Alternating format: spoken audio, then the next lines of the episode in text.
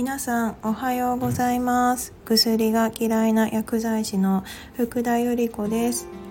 このチャンネルでは皆さんからいただいた情報をもとに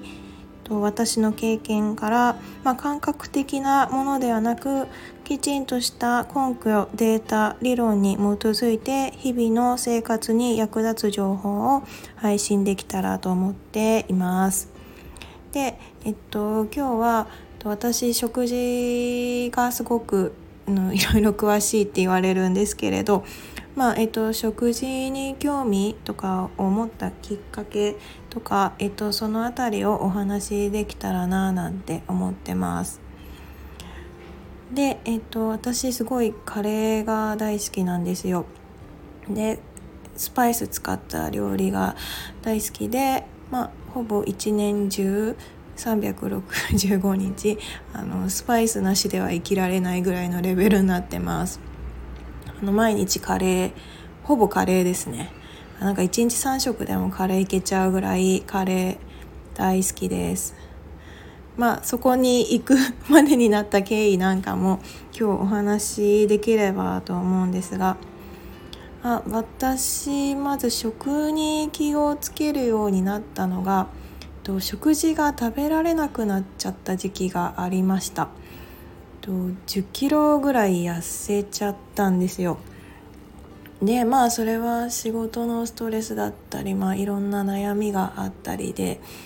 で、えっと、食べ物を見ても一切美味しくない食べたくないということをしてました。で食べないんですけれどまあそのストレスを発散するためにと運動だけはしてたんですよね。まあ、なんか運動するとやっぱ気持ちがいいから私ダンスが好きなんでダンスだけはしてましたでえっとまあ食べないで運動するとあの人ってすごい勢いで痩せてきます あの食べたくなかったんでね。ただダンスだけはしたくて。まあそれがあっての今なんですけれど。あのその時にまあやっぱり食べなきゃまずいなっていうのは自分でも気づいたし周りも教えてくれました。やっぱり周りもあまりに、えーと、痩せすぎちゃったんで、まあ、ちょうどコロナでみんなと会わなくってまあなんかちょっと久しぶりに会っ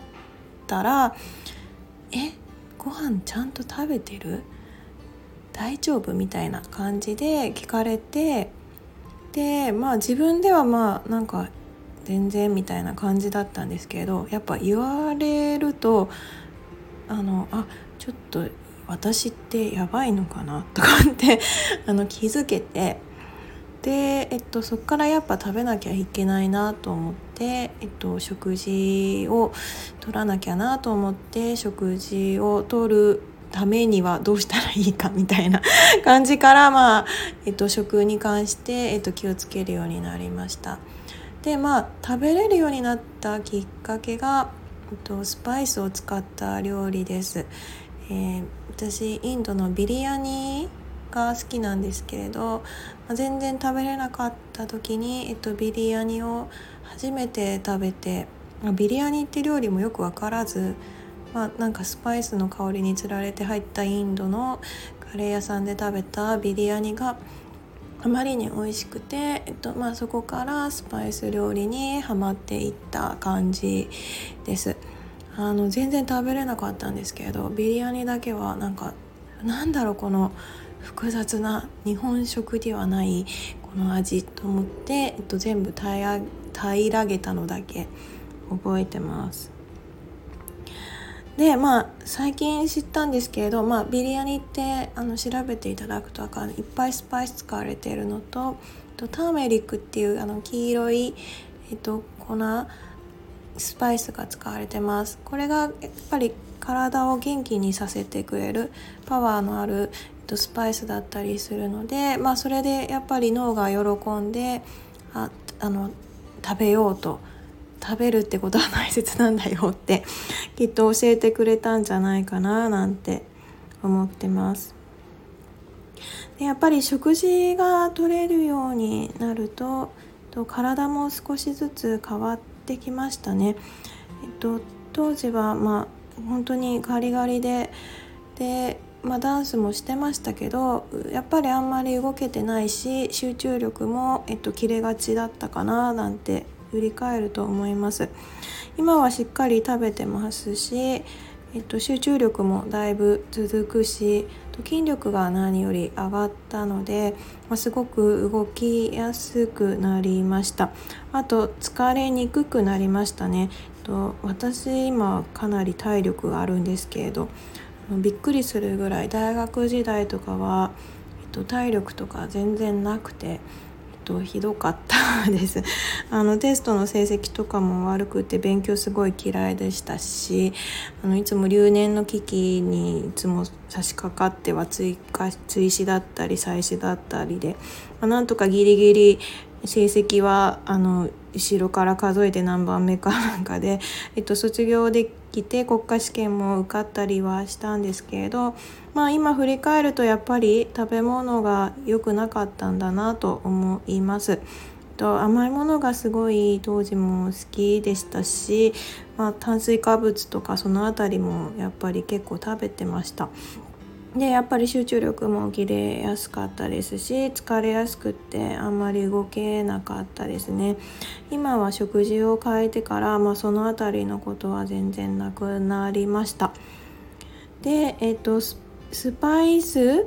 ってすごくってあの、まあ、私薬剤師なんですけれど、まあ、スパイスは漢方ですよね。あの漢方もいろんなスパイスの成分が含まれてるので、えー、本当に漢方薬食べる漢方薬かなと思ってます。あの実は私大学時代漢方の科目大嫌いでまあ私自身も正直漢方なんて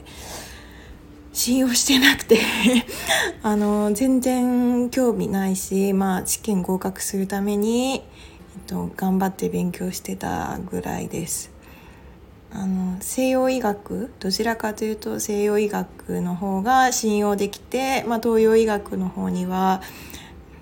信用ならないというかなんか不確実なものだと勝手に思い込んでました、まあ、今はどちらかというと東洋医学よりの考えにシフトしてきてるのでまあえっとアユルベーダーですか？あのインドとかスリランカで発祥の、えっと、そういったアユルベーダの料理とかにもすごく興味があるようになりました。でえっとまあインドのカレーが好きっていうことから、まあ、インドカレーの本だったりいろんな YouTube で番組見たりとかあとまあ実際に食べに行ったりとか、まあ、自分でも毎日作るようになって、まあ、インドカレーはインドカレーのやっぱり調理法があります。でスリランカはスリランカの、えっと、調理法があってですねで、まあ、スリランカの方があのアユルベーダーのの方の考えに基づいたカレーなのでまた全然違います。でより健康的な調理法はどっちだろうって考えた時にどちらもスパイスを使うんですけれどスリランカの、えーと、アユルベーダーに沿ったカレーの方がより健康的だなと思いました。まあ、なぜかっていうととインドのカレーってかなり高温加熱で調理するんですよ。油に、スパイスの香りを移して、えー、玉ねぎも、結構高温で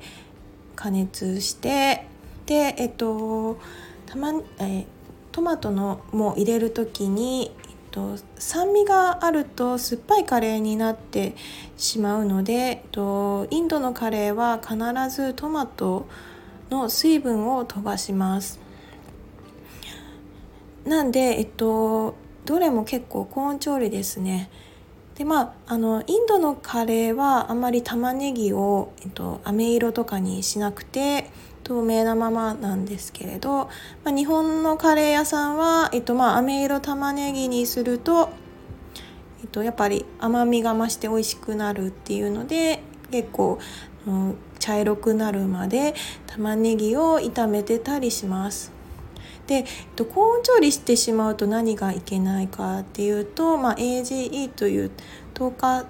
産物ですねこれは老化とか、えっと、シミとかシワとかの原因物質になるものが出てきてしまいます。あのスパイスはそういった物質を、えっと、抑えてくれるような作用があるので、まあ、インドのカレーも、まあ、スパイス使ってるから、まあ、高温調理しても、まあ、プラマイゼロまでいくのかちょっとわからないですけれど、まあ、あのまあ、カバースパイスで、まあ、その AGE の酸性をちょっと抑えるような部分もあるんですけれど、えっと、スリランカのカレーの調理法は低温調理になります。本当に、えっと、弱い火で使ってで、えっと、じっくりとこう加熱していく感じですで、えっと、玉ねぎとかあとトマトも別に水分を飛ばす必要とかもなくてこうどちらかというと低温でじっくりと蒸して出来上がるような感じになります。で、えっと、油がスリランカだとココナッツオイルを使います。まあ、インドだとおそらくあサラダ油を使ってるんじゃないかなと思うんですけれどあギーを使ってるところもありますね。なんで、まあ、ギーはすごく体にいいんですが、まあ、サラダ油はやっぱりあの有機溶剤あの化学薬品で抽出したものになるのであんまり体にはよくありません。一方で、えっと、スリランカのカレーはココナッツオイルを使ってるものがほとんどになるので、えっと、かなり健康的かなとも思いました。で、えっと、スリランカのカレーはあとあんまりスパイスを使わないですね。あのインドは結構たくさんスパイス使ったりするんですけれどスリランカのカレーは本当ごく少量だったりします。であと結構ハーブを使うなと思いました。あの私ちょっと知らなかったんですけれどハーブとスパイスの違い何かっていうとハーブはまあ葉っぱフレッシュな新鮮な葉っぱ。でスパイスはまあ乾燥させてるものになります。なんでまあハーブの方が生きてるでまあスパイスになるとちょっと死んじゃったみたいな イメージですね。乾燥させてまあちょっと生命がもうちょっとなくなってしまったようなイメージでスリランカの人は結構こうハーブとかを使ったりするそうであのバナナのリーフだったりで、えっと、包んだりしてるカレーが多いです。なんでやっぱり蒸すっていう感じですね、まあ、あのバナナの皮で蒸したもの蒸したカレーってすごくバナナの皮の香りもしてすごく美味しくて私大好きなんですけれどまあそんな調理法の違いがあったりします。結構面白いですよね。調理法でこれだけ違うのかっていう感じで。まあ最初はインドのカレーが好きになってきっかけで、えーと、今はスリランカのカレーがすごく好きです。あまあインドのカレーの良さもあったりするんですけれどね。とこの間は、まあ、スパイスつながりで、えっと、ウズベキスタン料理の教室にも行ってきました。結構いろんな国の文化背景とかが分かってであこの料理は、えっと、こういう背景でこういう文化があって、まあ、こんな調理法をするんだとかなんかいろいろそんな背景がわかるような料理教室なんでまたすごく面白いです。これもまたなんかちょっと不思議で私そのスパイスが好きでスパイスのおはぎ教室に行った時に知り合った方に、えっと、教えてもらってその料理教室に行き始めましたでやっぱりあの来てる方は、まあ、ご年配の方 まあ若い人はたまにですねいらっしゃいますけれどでもやっぱりそう経験豊富な方からいろんなお話聞けるのがすごく楽しいです。あとこの間若い方にやっぱりお話いろいろしたんですけれどやっぱりその方も、えっと、食事で体調が良くなったから、えっと、自分も料理をしてみたいななんて言って、えっと、料理を始めてみようと思って今日思い切ってきましたって言ってました。料理って毎日することだからすごくいいですよね毎日だからね1日3食だったらもうすごい毎日のように食事って必要不可欠だし自分の健康に関わってくることだから料理できるのは素晴らしいことだなと思います。そして何より薬よりもの健大切で健康的になれるものになるのでとぜひねあの今ちょっと加工食品だったり外食を買ったりとかしてるようでしたら、まあ、自分で作ってみるっていうのも一つ あの方法じゃないかなと思います。あのやっぱり日本の食べ物はかなり添加物がプラスされてますあの見ていただくと分かりますけれどでまあやっぱりそれを、えーと、気にし気になる方も増えてきたからかまあ、とちょっとずつですけれど、えーと、コンビニとかでも健康的なものを売り始めてます。あのー、気づいてる人は 気づいてるんですけれどねただ、えっと、私もちょっとそこで、えっと、気づいた点があって、まあ、今日は調理法のお話をしましたけれど、まあ、健康的なものを売りつつもやはり安全面を考えて、えっと、高温調理したものが売られてます。あのこれはあのむき栗なんですけれど、まあえっと、インドのカレーが高温調理があんまり良くないって言ったのと一緒で高温調理してしまうと何がいけないかっていうと、まあ、やっぱり栄養素とかを全部そぎ落としてしまうですよね。あの蜂蜜なんかもあの高温処理高温加熱処理したものがスーパーとかでいっぱい出回ってるんですけれど高温処理してしまうと栄養やミネラルが全てそぎ落とされてしまいます。なんで、えっと、油もそうですけれど、えっと、低温とかあと非加熱蜂蜜もそうですね非加熱のもの低温非加熱こういったのが書いてあるものの方がより栄養価が高くなります。